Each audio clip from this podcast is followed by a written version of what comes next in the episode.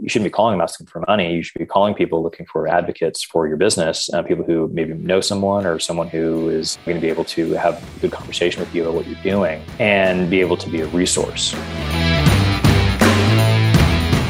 Welcome to the Apartment Investing Journey, where we explore every facet of multifamily investing and development with top investors, brokers, and service providers who share their strategies, successes, and secrets to help you on your apartment investing journey.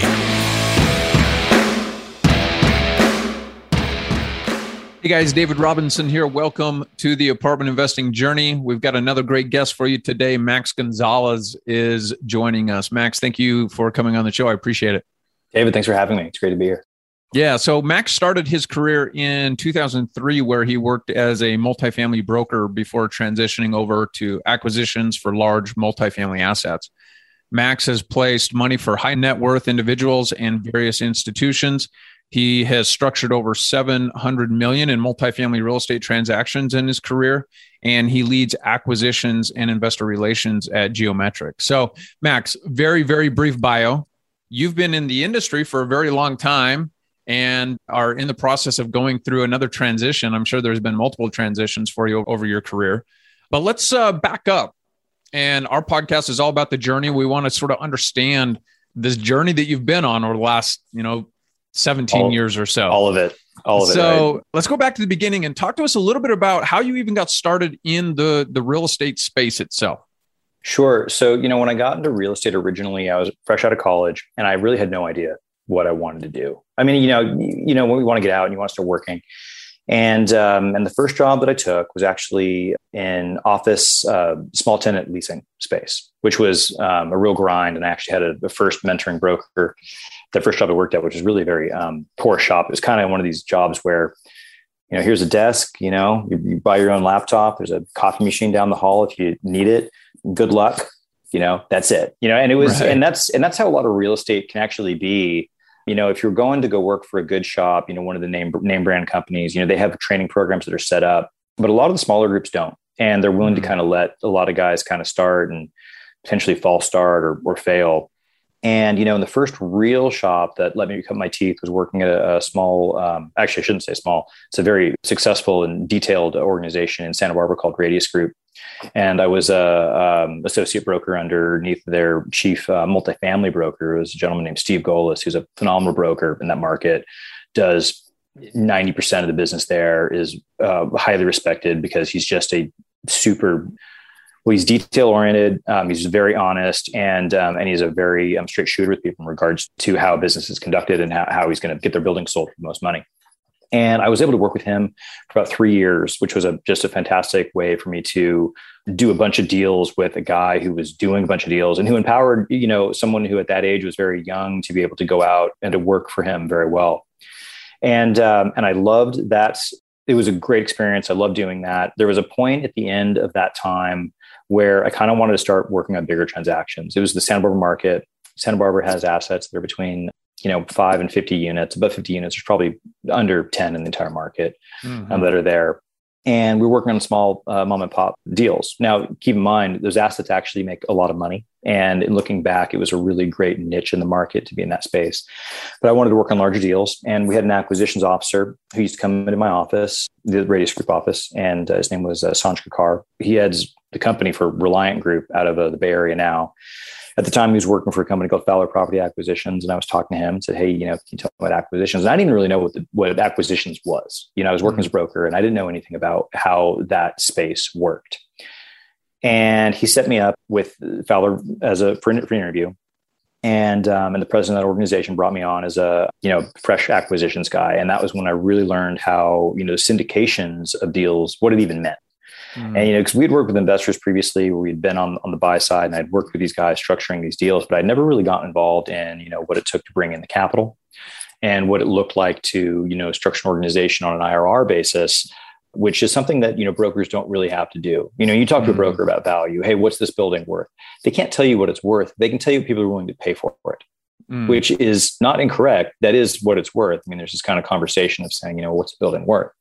Right. appraiser says it's worth one thing, a broker says it's worth one thing, and all of the buyers say it's going to be worth, you know, whatever their number is to them. Yeah. And the reality is that the building is worth what it closes for. So, you know, within the acquisition space, you know, we're not just looking for, you know, any building you can buy. There's buildings you can buy everywhere, but we're looking for buildings that that are catered to the type of equity that's being placed in the market. And that's a pretty big detail that, you know, comes into the acquisitions world where, you know, you might have um, a company, so we buy everything. But when you really get down to it, they don't buy everything. They buy something that's in a very niche space that matches what their investors are looking for, both in product type and in risk profile. And the larger the institutional partner, the more detailed those um, characteristics can get. And we're getting a little off the rails here. So that was the transition into how I got into acquisitions, was kind of starting as the broker, moving in. And yeah, and I wanted to learn about larger transactions. On the smaller stuff, there were deals I would work on where, you know, I ask a client for, you know, your uh, financials and a rent roll and I'd get back, you know, receipts for doorknobs and kind of right. a handwritten ledger, you know, mm-hmm. that was when the tenant paid rent last, not even what they were supposed to pay, but just what they might have paid. Right. And that was frustrating as a broker. And now on the investment side, you know, we look for those things. You know, we look mm-hmm. for management um, inefficiencies that we can improve to to make a building work, you know, a lot more successfully. But the you know the acquisition space you know there's a lot of ways to make money in real estate and there's a lot of ways to structure investments to be able to really work to be able to make everyone the most money and, and to match their investment goals also from a low risk to high risk depending on how aggressive people want to be with putting their money out in the market yeah and so if i understood the timeline correctly you started with uh, was it radius or gradius group radius radius group that was 2003 and then um, started with um, Fowler property acquisitions beginning of 2007 Okay. Okay. Great. So you you jumped to acquisitions with the new firm 2007 right before the recession. Right? That's correct. Yeah. So correct. talk to us a little bit about what that experience was like working for a larger firm in a specialized role as the firm is going through this time period in the market cycle. Sure. So, you know, that was um, an interesting time to really start out. And the effects of the recession, you know, really didn't start being fully felt end of 2008 2009 things got worse 2010 you know they were really things were really screeching to a halt at that point in time and it was uh and it was a very you know it was a hard time for everyone who was in the business then and you know and i'm and i'm always very thankful when i meet people who kind of missed it. And i mean that because you know a lot of us who went through that still kind of have ptsd from that time in the market.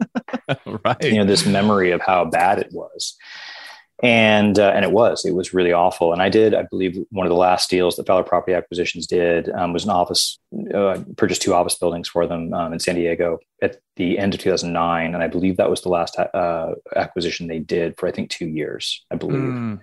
and you know and during that time you know people talk about you know whether or not it was a, um, a real estate crash. And it wasn't a real estate crash. What it was was it was a liquidity crisis. And there's there's a difference between the two because the the real estate values, you know, on a, on a core basis are going to be worth what they are. The infrastructure of them, a solid, and, uh, you know, items that exist and are there are, are what gives them, you know, long-term value, but whether or not we can transact on them or what people can pay for them is a structure based on liquidity and you know whether or not there's financing available for those buildings. And during those times during 2008 was when things got really bad for liquidity. So up until 2008 you know you could still finance deals you could still find buildings mm-hmm. but it was uh, in 08 when um, you know the, the main banks really went bk and started causing major issues. And there were a lot of owners who you know we'd submit an offer maybe fourth quarter 2007, you know, say, hey, you know, here's this offer in your building. And I say, nah, it's way too low. You know, building's worth more than that. And then three months later, hey, you know, can you offer on this building, you know, again, or you know, can you take another look at it?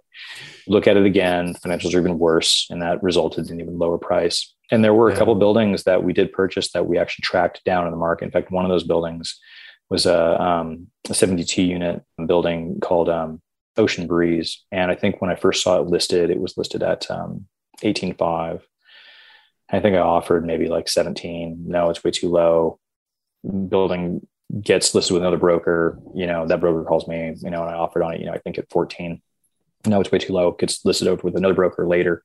And I think eventually we picked it up for 9 million three. And um, you know, which was a you know a fantastic win for for my organization or for the company that purchased it. You know, it was unfortunate that it got tracked down in the market during those years. And, you know, in that situation, for many of those owners who went through that, it was like that. And, you know, in the Arizona market, you know, the Las Vegas market, you know, there were locations where, you know, property values dropped by 30%. And some people used, and there was such a run up. There's such a run up between 2002 and 2006, where property values were were just shooting just straight up. That mm-hmm. there was mm-hmm. kind of the sentiment, oh, well, what if property values go down? Then what they'll go down to the values of 2002, and like that, like that didn't really matter. But if you're buying a building or you're refinancing a building and you're getting a 70% loan to value and your property value drops by 30%, well, that matters. That means your equity is wiped off the table. And if it's combined with the situation at the time, which was, you know, unemployment, where you've got, you know, this mass number of um, individuals that are not able to pay their rent, and all of a sudden that you're not able to have your debt service coverage covered, and you have this storm that causes, you know, properties to go back to the bank. I never bought any properties that went back to any any institution, any uh, banks or anything like that. In the Arizona market in Las Vegas, it was near to impossible to find any building that hadn't been purchased or refinanced every two years for the previous six years. Mm. I mean, it was it was every building either either been refied or been been purchased, and mm. that made it difficult in trying to buy in those particular markets because you know you're looking at a building and you're trying to offer the owner something that would make them want to sell, but they're looking at it and they're going, if I sell at this price, you know, my investors make money, make nothing, I make nothing. Uh, you know, it's better if I just you know hopefully hold out, you know, and, sure. and have it work out. And I have partners who I work with now who weathered some of the storms where they said, you know, hey, we're going to keep our building. We're going to, they did cash calls. A lot of these groups did cash calls. They called the investors and said, hey, do you want to protect your investment? We need you to put up this much money to make that work. And some investors did. Some investors could not. The investors that could not got washed out of the deals. Investors that could were able to maintain them. And I mean, some of those groups still did well on the backside but their hmm. investment horizon maybe doubled or tripled. You know, they bought mm. a hmm. building in 2006. Maybe their original underwriting was to sell it in 2009. Instead, they sold it in 2014, 15, or 16. Right. Right. And uh, so those years it was rough. And um, and I uh, got out of the industry for a couple years, not because mm. I hmm. really wanted to, but it was a brutal time. And we eventually made the commitment, said, "Hey, I want to come back to real estate. Real estate is what I love. This is what I love doing." Mm-hmm. And real estate, you know, it's one of the only industries that I know of where everyone is rowing in the same direction. And I mean that, you know, when we're you know working on a deal, the the seller wants it to go through, the buyer wants it to go through, the brokers want it to go through, the um, capital partners want it to go through, the lenders want it to go through. Everyone is rowing, right? And you know, and when the deal closes, you know, there's this really big community win. And yeah. um, and even if there's any, I'll call it tension during the escrow period. Generally, on the backside, once the building closes, that all just goes away. You know, yeah, yeah you know, we, we love this other group. They were a great buyer for us. Oh, we love this group. They were a great seller. You know, they sold us this building. You know, and that's a rare thing in the in in other industries to find that amount of community. And that's why industry is such a relationship business, is because you do find out that, you know, within any transaction, there's a bunch of guys bidding and it goes to the ones who are, you know, have yeah. the best reputation, you know, the best um, surety of close and, you know, and the ability to not make things difficult during that period of time. Because selling buildings is, it's a massive amount of work. I mean, yeah. so transacting a building is a massive amount of it's a massive magnitude of task. It really is. Yeah.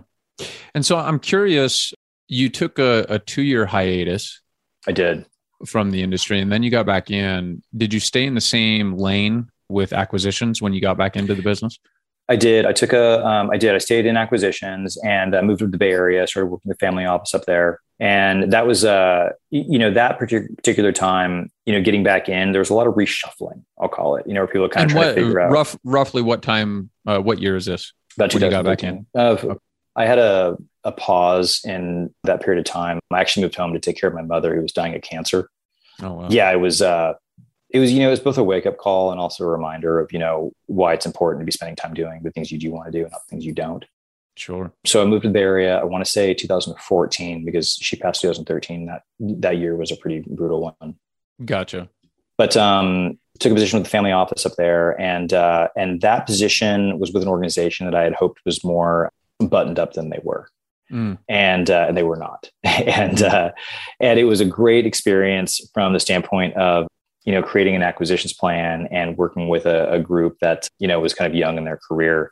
Uh, but at the end of that time, I decided I wanted to move back to Southern California and, you know, work with you know, Pacific Urban Residential, which was the company I worked with more recently. Gotcha. And okay. That, good. Yeah, I was just going to say. So, what does the latter half of your career look like, just from you know a focus perspective, and what type of assets were you working sure. with? Sure. So, so at Pacific Urban, you know, I very specifically was working on um, two main accounts, which was their large value add account and their core plus account.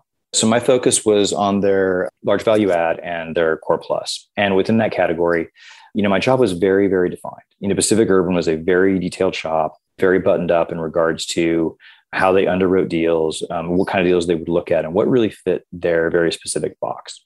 And in many ways, that made my job very focused in that I could work on these very specific acquisitions that matched their investment criteria. And that was something that within the large scope space of, um, of institutions, you know, there's, I mentioned earlier, there's this kind of conversation where a lot of institutions maybe will, you know, they, they might have a com- comment, oh, we'll buy everything. And, you know, and for a certain price, they might buy everything because everything at a certain return is, you sure. know, worth doing. But as we all find out in the industry that, you know, our capital is uh, going to be better suited to a particular type of asset because they're, they are, they already understand it and they're able to become aggressive with a particular type of building because of what it is. Mm-hmm. And, you know, so for them, you know, we would work on um, value add um, acquisitions where we go in and put a renovation plan in place for uh, for buildings that uh, that could take a, a, very specific business plan written for each one. I want to say business plan. I would write a business plan for each asset that we would acquire, and it would mm. cover everything regarding the building's um, acquisitions, hold period, and you know eventual disposition, and how we were going to achieve you know target rents within a particular property.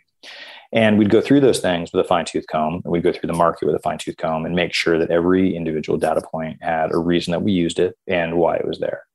And that was something that detailed shops is very important because the institutional partner is going to really demand that, hey, if we're going to hand you a billion dollars a year, that we want to know that you are going to be a good steward of this money. We're going to make sure that you have done everything that's required to make sure that that our money is protected. Right. And, you know, and that was where the detail of some of these really um, larger shops really comes in, where they're able to, to truly, um, you know, make a case as to why an investor should invest with them by saying, "Hey, we're not just out here placing money. We're gonna we're doing everything we can to risk adjust this return on behalf of you, the investor, so that you're sure when you invest with us, we've looked at everything."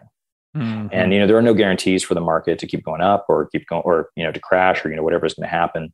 But what we can you know do is cover you know dot every i cross every t so that we're able to you know say hey you know what we we did review everything what happened here was something that was you know it was not something that could be counted accounted for, or it was something that was a you know so market wide that you know it's just affecting everyone as opposed to one particular asset. Right. Right. Okay, so it sounds like you spent you know roughly seven years, six, seven years with uh, Pacific Urban. Is that correct? No, I started in 2017. Oh, gotcha. Okay, great. So we'll call it four or five years now. And it sounds like you're making a transition at this point. Uh, tell us a little bit about that. Sure. So this last year, you know, has been kind of a deciding factor of, you know, what to do next. I'd worked with some large groups and I'd placed money for some large organizations. Though one thing that I really wanted to focus on for myself was, you know, building my own personal equity.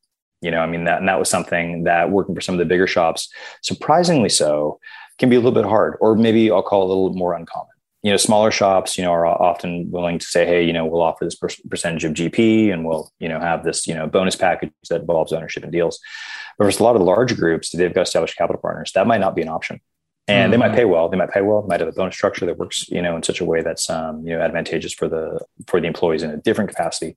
But as far as gaining equity not all uh, companies have it not all companies have it and it's not a structure that every group has and you know and i kind of said hey you know what i'm 40 and, you know, my wife and I kind of had this conversation where we said, Hey, you know, should we be doing this for a large group or do you want to do this for us? Mm-hmm. So, well, you know what? I think I want to do it for us, you know, if that's the case. And that involves just starting, you know, and that's the reality of it. And, and at this phase, you know, it's been, uh, I don't want to say it hasn't been bumpy. It has been. I mean, the reality is, is, you know, I had a skill set that was very, very tailored in the acquisition side, you know, finding the opportunity, writing a business plan, structuring, you know a business plan that works around you know achieving target rents and being successful working with asset management and construction teams to you know cover a renovation uh, budget that could be as small as a million dollars up to 20 million. Mm-hmm. and then you know but what that didn't include was you know the capital raising side which is you know sure. a major component of the business Mm-hmm. And this last year, the majority of my time spent, you know, learning how to raise capital, how to work with people to raise capital, how to, you know, structure, you know, capital in such a way that we can have those things set up to be successful with buying new acquisitions. And yeah. that's been, you know, so that and that's what I've been spending the majority of my time on. Love it. And so what does the structure of your new business look like today? What are you guys focused on? What are you pursuing? And how have you put it together? So we've been working on multifamily acquisitions within Southwest US And for the most part, you know, we're still looking to do more deals. This has been a very, very aggressive year to be buying deals. And and I mean that, where a lot of groups are are going out and they're buying real estate based on yeah, actually I'll say this, based on some numbers that actually look wildly risky to me. Wildly so. And you know, do I think we're to have a 2008? No, but there's a, a huge debate in the market today of you know where values really are. And mm-hmm. you know, the real estate market is just, you know, everyone keeps hearing about how hot the real estate market is, how rents are up nationally. But what the funny thing about rents being up nationally is you don't hear about where rents are down. And what I mean by that is, well, if you've got a certain particular area that's surging because of new demand of people moving into one particular area, well, there should be an offset of that from people moving out of other areas to back to move into these areas that are now high demand areas. And you know, and the question kind of arises: well, if rents are up, you know, five percent, seven percent nationally, well, did incomes increase five to seven percent also?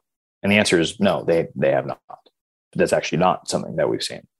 So, you know, you look at how many deals that are even um, what would have been considered stabilized assets a year ago, where all of them are, you know, looking at, um, you know, future rents and they're saying, okay, well, we signed one or two leases, maybe three or four um, at these really high rental rates right now.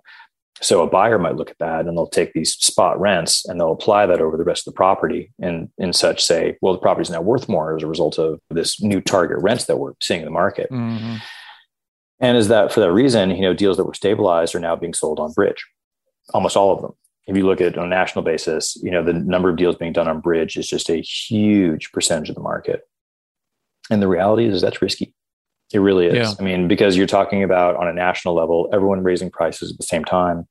And, you know, and have we had so much inflation where, uh, you know, we had this huge stimulus package that came out. We've got people coming back to the market and you know or people deciding now they want to move maybe they're in a living situation that wasn't working for them previously and now they want to you know get their own place or something and with all the stimulus that's come out you know is there really the question that our dollars are worth less and as a mm-hmm. result of that the rents have gone up and the, and the real estate values have gone up and you can absolutely make a case for that though we are going to find out within the next year how many of these deals are actually able to hit their target rents now, do I think there's going to be some mass decline in values or something like that? No, I, I don't, but it could happen. Sure. I mean, it could, it could happen. And there could also be the situation where you've got a number of people where, you know, potentially they just, you know, the buildings that they bought, you know, maybe they don't go back to the banks, but they just don't hit, you know, what they were supposed to. And, you know, and yeah. I had a call this morning with someone who just said, you know, he was expecting us to see 7% rent growth, you know, year after year for the next three years. You know, could be the case. You know, we don't really know. Can we underwrite that? No, but you know, is that something that we could see? It's not out of the question. It's also yeah. you know not out of the question that it could go the other way, where you know everyone overstates their rents, the eviction moratorium ends, all of a sudden there is new supply on the market, and now people are realizing that the target numbers that they used were actually you know too aggressive, and they unfortunately are are potentially you know not going to cover their DSCR or be able to refi within you know within a year, which they were originally planning on doing. Yeah, well, I'm curious. I think uh, I think you'll have some insight for our listeners. There are many listeners who are, are in a stage in their career or their investing journey where either they've been in single family and they're looking to transition into multifamily or you know they're in a, a corporate career and looking to transition into full-time real estate investing or maybe even some like you that have been in working with a larger institutional investment firm and are looking to go off on their own.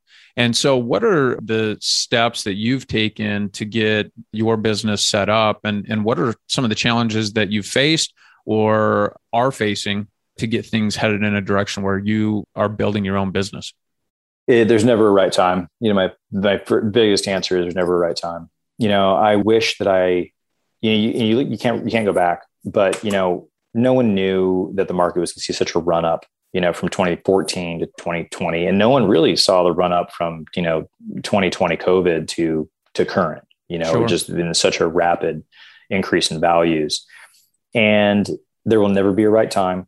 It will always be hard and there will never be this kind of perfect moment or perfect you know stars aligning well now it's the right time to do this there are always going to be obstacles that are going to be there and uh, you know my biggest piece of advice is to have a partner you know i'm still looking for a partner and that would be something that would immediately assist with immediately growing the organization past where it is i've got partners that i work with that are sure. individuals who you know, we work on this deal together, we work on this deal together. We've got this certain thing that we're doing here. But those individuals who have, you know, full full partners who are able to be in the trenches with them every day, making the calls on both sides, both the investors and the uh, business side, you know, the that's really the advice that I would have. Mm. You know, if you're looking at getting started and you got someone who wants to start it with you, take that, get it detailed out, and start. Because that piece is a pretty big one. And you know and it, it's hard. I mean talking about starting a new a new organization whether it's real estate or anything it's going to be bumpy mm. it's going to be bumpy across the board and um, and having somebody in the trenches with you is someone who's is gonna it's gonna help it's gonna help wildly so that's yeah. my biggest piece of advice yeah, absolutely. Love that. So, um, moving forward, what's on the horizon for you and uh, the company that you're building? What are, are, you guys going to focus on as far as uh, obviously you mentioned multifamily? Uh, is there a particular market, market uh, so region that Southwest, you're focused on? Southwest US. Yeah, Southwest US is where we're looking. So, you know, Southern California is actually a market that um, that we really like. Um, in addition to um, the Arizona market, Arizona market you have to be a little more cautious. You know, that particular market has, you know, rapid, has had rapid growth, population growth and job growth. There's a question of how much, and I was, when I was talking about bridge, where you got certain locations within the, um, you know, econ- the, the nation where, you know, the numbers have gotten so aggressive so quickly that there is a question of whether or not they should continue or if there should be a pullback and that's why it's really important when underwriting these deals to really say hey you know have we really you know checked the aggressiveness of you know the market and seen where you know we can or if this deal is a good investment or not. Mm-hmm. California, in comparison, is blue chip. You know, California, you know, you might be underwriting a deal and might say, hey, this has a lower return for whatever reason. But with California, you know, there's always going to be liquidity, job growth, and people who want to move to you know more temperate location and and be in this area. You know, and Fox News and a lot of other you know uh, media outlets will say, oh, people are leaving California, they're leaving California, and California is still net population positive you know mm. so there are investors who have decided to invest outside the state but the investors haven't moved outside the state they've just invested outside the state mm. and you know so california as far as you know invest, investment location goes you know it's still it california is fantastic and you know we've got our issues just like every state does but it's uh, it's a location that we still believe in, you know, very very much. I mean, we as far as weathering, you know, potential pitfalls, you know, this is a, a fantastic state for it that has you know very high barriers to entry. Also, well, and that's your backyard, right? You're located there. Yeah, Newport Beach. Yeah, and so that gives you an added level of comfort as you're investing in that location, knowledge of the market, proximity to the market, all that gives you uh, uh, an added layer of not only comfort but also understanding of what's going on there. And uh, uh i can understand that.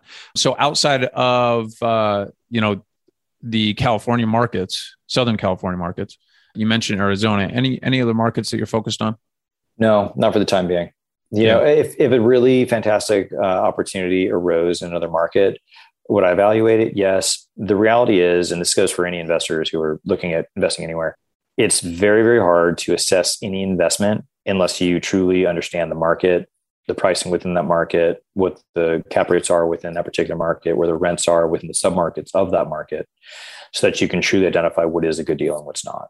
And right. you know, and some people might look at a property that's in Newport Beach, and it might be a. I mean, this is a little bit of a you know funny conversation in our current environment. So, so many of those are trading at three caps.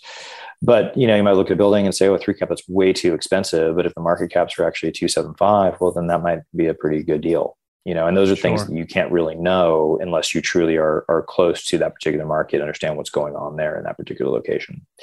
And you know, in those deals, you know, they have to be capitalized differently. So if you're looking at you know a three cap market versus a five cap market, or you know whatever it's going to be, you know, you're going in cap, your exit cap and what your debt is on those assets are all things that are going to be they're going to be different in every market and it's also going to uh, dictate what kind of investor pool you're going to have because you might have some investors who really want to own in the beach cities location in california they want to it's going to be underwritten as a, a low yield um, cash flow play but on a sale of the asset you know they might get all their value back on the sale or all mm. of hmm. their return on the sale of the asset which means that they weren't a cash flow investor but they were someone who who had a fantastic store of value within a beach cities location and did very well as a result of that.